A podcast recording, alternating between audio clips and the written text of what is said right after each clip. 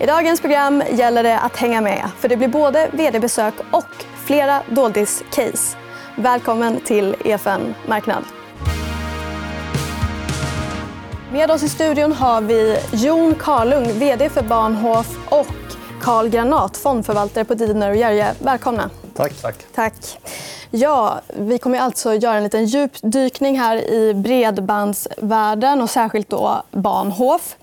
Eh, där ni båda är involverade. Du äger ju aktier genom fonden. Och du, eh, Jon, är ju storägare och vd sedan början av 90-talet. Det stämmer. Ja. Hemskt länge. Ja, ett tag. Det är fortfarande kul. Ja, vad kul. Eh, jag tänkte höra lite hur det senaste året har varit för er. Ja, men vi har haft en fantastiskt god tillväxt och vi har lyckats förbättra marginalerna. Det är jag jätteglad över.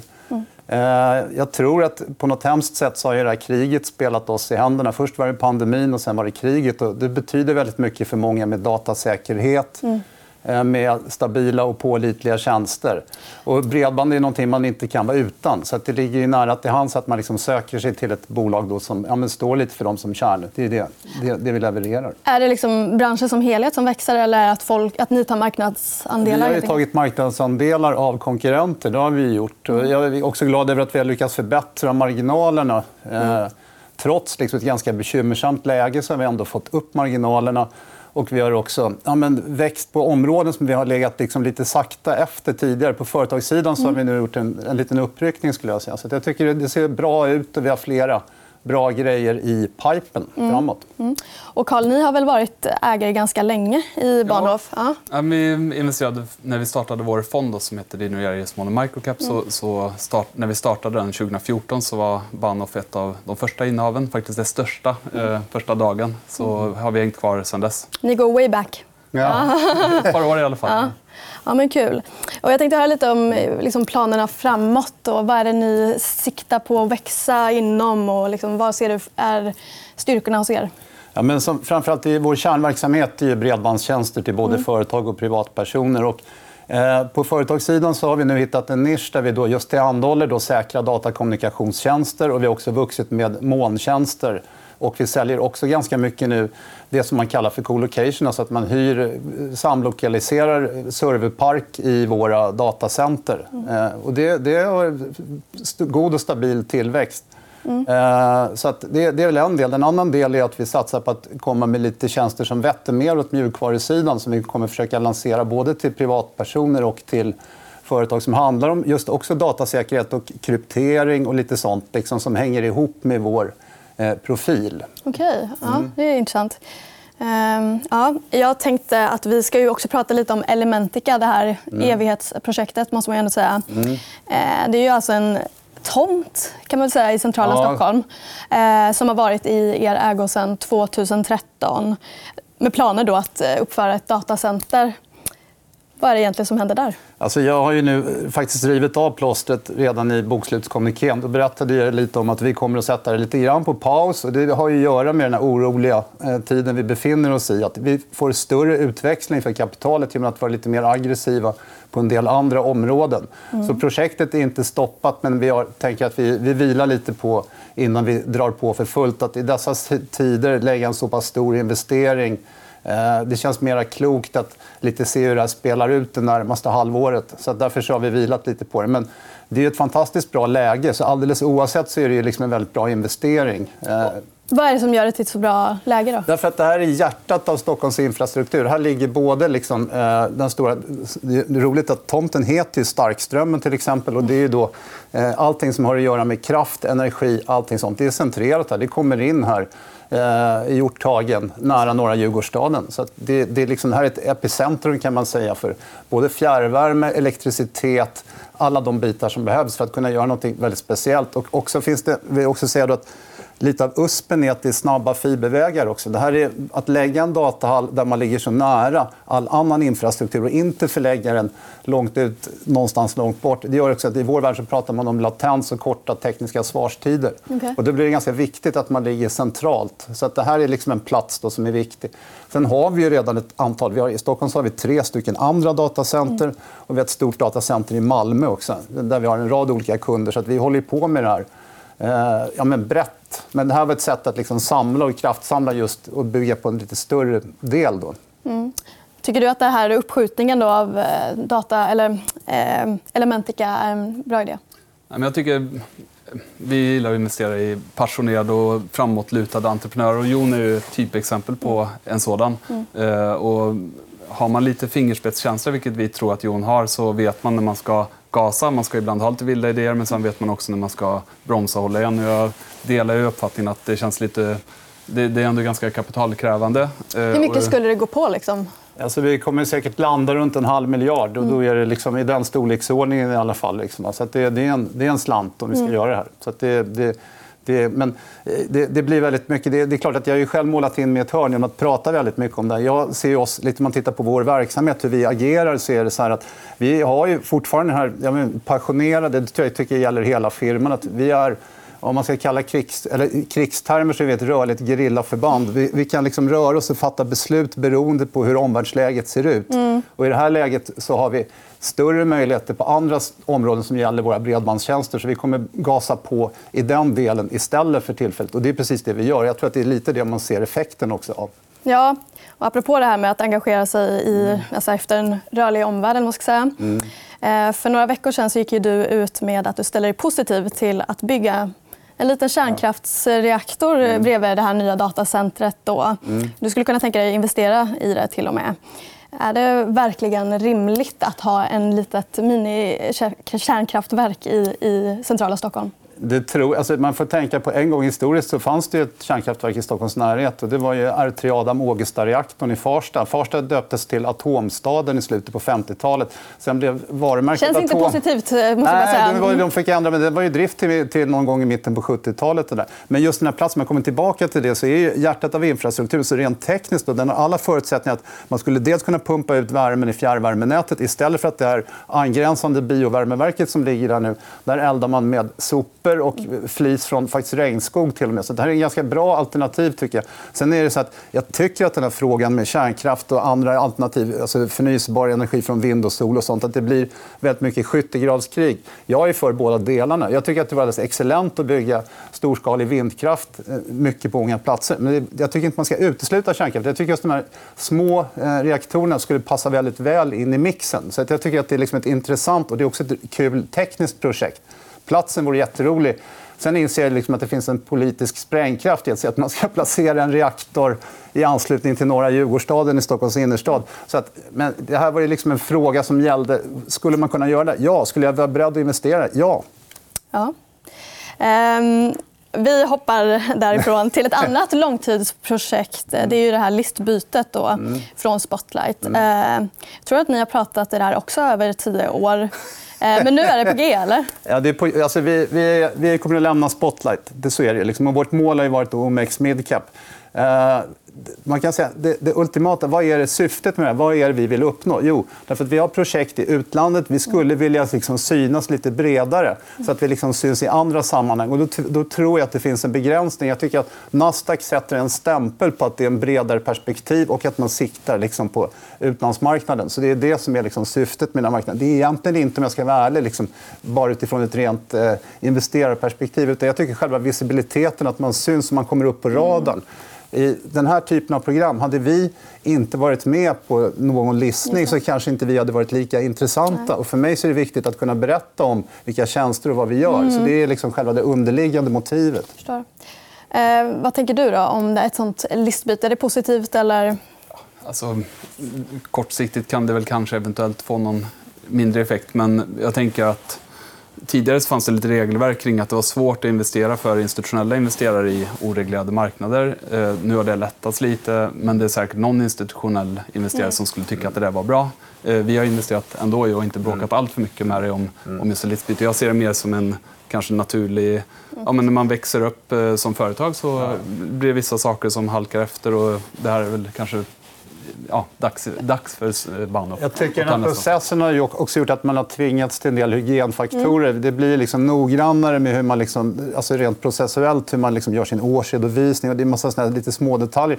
Mot det ska jag säga att man vill heller inte förlamas av någon stelbent och framförallt kostsam byråkrati. Så att det gäller att hitta liksom en lagom balans mm. där. För att vi är fortfarande engagerade huvudägare och vill liksom driva på verksamheten. Och då vill man ju liksom inte eh, malas Nej. ner i för mycket trögrörlighet också. Ja. Men jag vet att en av anledningarna är ju ändå att ni vill få locka lite nya investerare Ja, absolut. via det här bytet. absolut. Det, Och Du äger ju faktiskt med en kompanjon över 50% av Ja. aktierna i Bahnhof. Är. Är du sugen på att casha hem? Nej, det är Nej. det som är, det, är lite jobbigt. Jag tycker det här är roligt och vi har faktiskt just nu så är vi inne i väldigt bra flow, har väldigt mycket nya idéer. Så jag, jag känner mig som en sån här ja, men, riktigt, det är en kul period och det är också en väldigt intressant teknisk brytpunkt nu. Precis nu så händer en ny revolution i och med de här AI-grejerna som kommer med, med de här stora large language eh, eh, models som bygger på liksom att man kan härma mänskligt kommunikation i princip. Jag tycker det kommer få otroliga effekter. Och därför tycker jag att den här perioden som vi är i nu kommer ändra väldigt mycket. Det här är lite som internet, eh, i början på internet. Så att det, det finns väldigt mycket intressanta grejer som händer. Sen kan man inte pinpointa exakt Nej. hur kommer det här att göra. Men jag, jag ser liksom i vår verksamhet att ah, men det här skulle vi kunna göra här, här skulle vi kunna göra det. Det finns väldigt mycket liksom intressanta nya saker som kommer som är kul. Liksom. Kan man liksom vänta sig någon produkt, eh, produkt Ja, det, innan det kan här? man, det kan man absolut Från vänta sig. Men, men, men det är svårt att kvartals, vad ska man säga, kvartalskapitalism översätts väldigt svårt i att det lanseras en ny produkt varje kvartal. Men det här kommer påverka vår verksamhet och det Mm. jobbar vi med nu. Positivt? Ja, jag tycker, jag tycker det är superpositivt. Ja, ja, jag tänkte lite på det här när jag frågade om ägarbilden. För senast vi såg, det var ett år sedan, Mm. eh, så eh, sa du att eh, det finns en gräns på 10 miljoner kronor alltså för dig själv. Eh, Sen blir det inte så mycket roligare. Eh, Mm. Nej. Stämmer det fortfarande? Eller med inflationen, nu- tänker jag. Ja, fast nu har inflationen tillkommit. Exakt.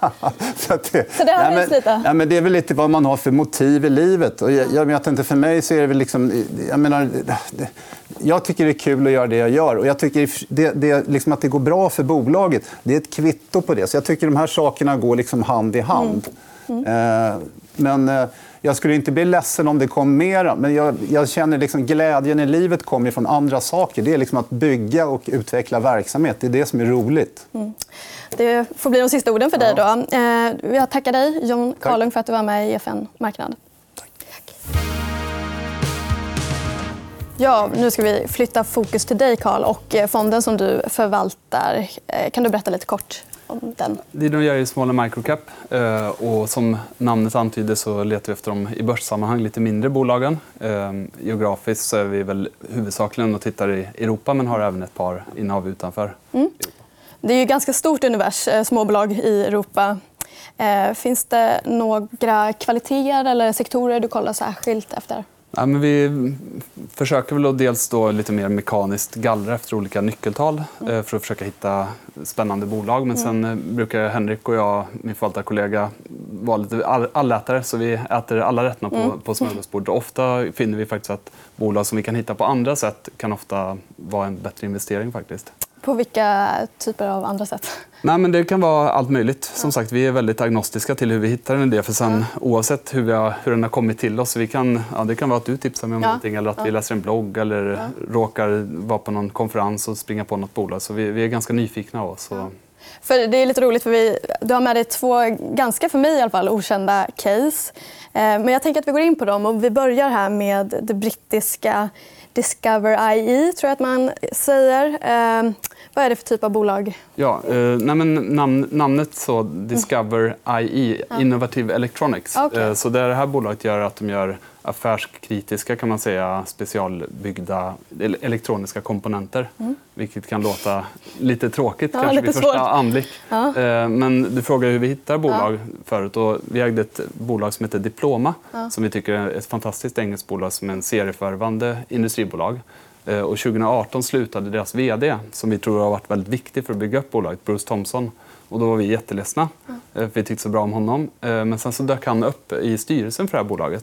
Så då blev vi lite nyfikna och titta mer på vad de gjorde. Okej. Och då, om du ser på grafen där så har de gjort en omställning eh, där huvudverksamheten 2014 är numera faktiskt avyttrad. Okej. Och tidigare var de distributör men de gick till egen produktion av såna här elektroniska komponenter till mycket högre marginal Okej. eh, och ganska Och spännande. vad är det för typ, alltså vad, är typ av komponenter? Var Ja, finns de? eh, ett exempel då är väl att de gör till exempel eh, strömförsörjning till eh, eh, olika pitch-regelverk i ett vindkraftverk. Och vad är då det? Då? Mm. Vi vill säga att det är hjärnan i ett vindkraftverk. Okay. Det är alltså det som anpassar bladen beroende på vindhastigheten. Mm. Och det är ganska kännetecknande för deras produkter att de kostar ganska lite sett till totalen, mm. men de är väldigt viktiga för funktionen. Mm. Och ofta blir de indesignade i de här vindkraftverken och då blir det ofta återkommande intäkter, vilket är ganska ja, spännande. För när vi ser på den här grafen så ser det ju ganska fint ut de senaste åren. Äh, när kom ni in i bolaget? Vi gick in där 2018 när vi ja, hittade dem. helt ja. enkelt. Mm. Eh, och sen dess har de växt vinst per aktie med 20% per år ungefär, mm. eh, vilket är ganska trevligt. Men man ska tillägga också att det här är ett förvärvande bolag. Så numera består gruppen av 24 olika dotterbolag mm. som är inom exponerade mot väldigt spännande områden som till exempel förnybar energi. Då. Men jag tänker, här på Stockholmsbörsen i alla fall har ju de här serieförvärvande bolagen de har ju fått en ganska... Eh, alltså, den liksom glansen är över nu för dem. Ja. Eh, det är kanske annorlunda i Storbritannien? då? Ja, det, det kanske är samma diskussion som pågår där. Men menar, vad, vad, är det egentligen de gör? de växer organiskt genom, med sina kunder. och sen Därutöver så gör de förhoppningsvis då värdeskapande förvärv. Mm. Eh, och där får man väl vara... Vissa bolag kanske gör för stora eller mm. dåliga förvärv som är kapitalförstörande. Men vi tror då att Discovery, inte minst med Bruce Thompson i styrelsen som vi har svart bälte, tycker vi, då, i, i, hur man ska tänka runt förvärv och integration. och sådär. Eh, faktiskt, att de borde ha en edge där. Vi får nog gå vidare med nästa case. Eh, och det är ett italienskt modebolag, om jag har förstått det rätt. Pa Pattern heter Pattern, det. precis som eh, Vad gör de? Ja, men de, det var ett bolag vi också snubblade på på en konferens. Vi visste inte alls vad de gjorde. Men de gör, om tänker de här modeshowerna som, som sker ett par gånger per år då har man en catwalk och visar upp olika kollektioner. Och det trodde vi var lyxbolagen själva som gjorde det. Mm. Men det har man faktiskt outsourcat till ett bolag som Pattern då, som är experter på mönster eh, och tar okay. fram ritningar och design. Och så man kan säga att de är som en teknikkonsult åt eh, kunder som Louis Vuitton, Hermès, okay. Eh, Gucci, den typen. Hur stort är det? Det är ett ganska litet bolag. Ja. Eh, de är väl drygt en miljard svenska kronor i börsvärde, okay. mm. men växer snabbt. Eh, de är också ett förvärvande bolag mm. inom den här nischen. Så de har växt sedan 2019 när vi investerade 30-60% per år. Så det är ganska bra fart i det här. Ja, och det gör man delvis genom att ta nya kunder eh, men också framförallt att växa med fördjupade samarbeten med sina befintliga kunder plus då förvärv. Ja. Och tidigare ska man säga att de var ursprunget var väl att de var väldigt starka inom herrekipering och framförallt då, eh, ytterkläder. Men nu har man via förvärv också exponerat mot dammode, eh, mot läder, mot stickade produkter. Så det här är ett ganska bra, tycker vi, då, spel på hackar och spadar mot eh, vad vi tycker är en intressant industri. Ja, verkligen. Eh, men jag tänker bara lite spontant, är de här två bolagen är det något för svenska småsparare att gå in i? Vad, vad säger du? Är det lite extra risk kanske? Med... Vi brukar inte rekommendera enskilda aktier. De här är bolag som vi tycker är lite spännande och roliga. Det behöver inte alla dela. Det finns ju många ja. olika preferenser på det. Eh, sen vet jag inte hur enkelt det är som, som småsparare heller och, Nej, och faktiskt investera i, i, i de här länderna. Men vi tycker i alla fall att det är jättespännande mm. bolag som vi tror kan bli större med tiden. Mm. Det får nog bli de avslutande orden för idag. Eh, tack Carl Granat för att du kom och gästade EFN Marknad. Tack själv. Du har lyssnat på EFN Marknad, en podd som produceras av EFN Ekonomikanalen. Du hittar programmet även i videoformat på Youtube och på efn.se. Kom ihåg att prenumerera på podden och följ oss gärna på Instagram för fler aktietips. Där heter vi EFN Aktiekoll. Ansvarig utgivare är Anna Fagerström.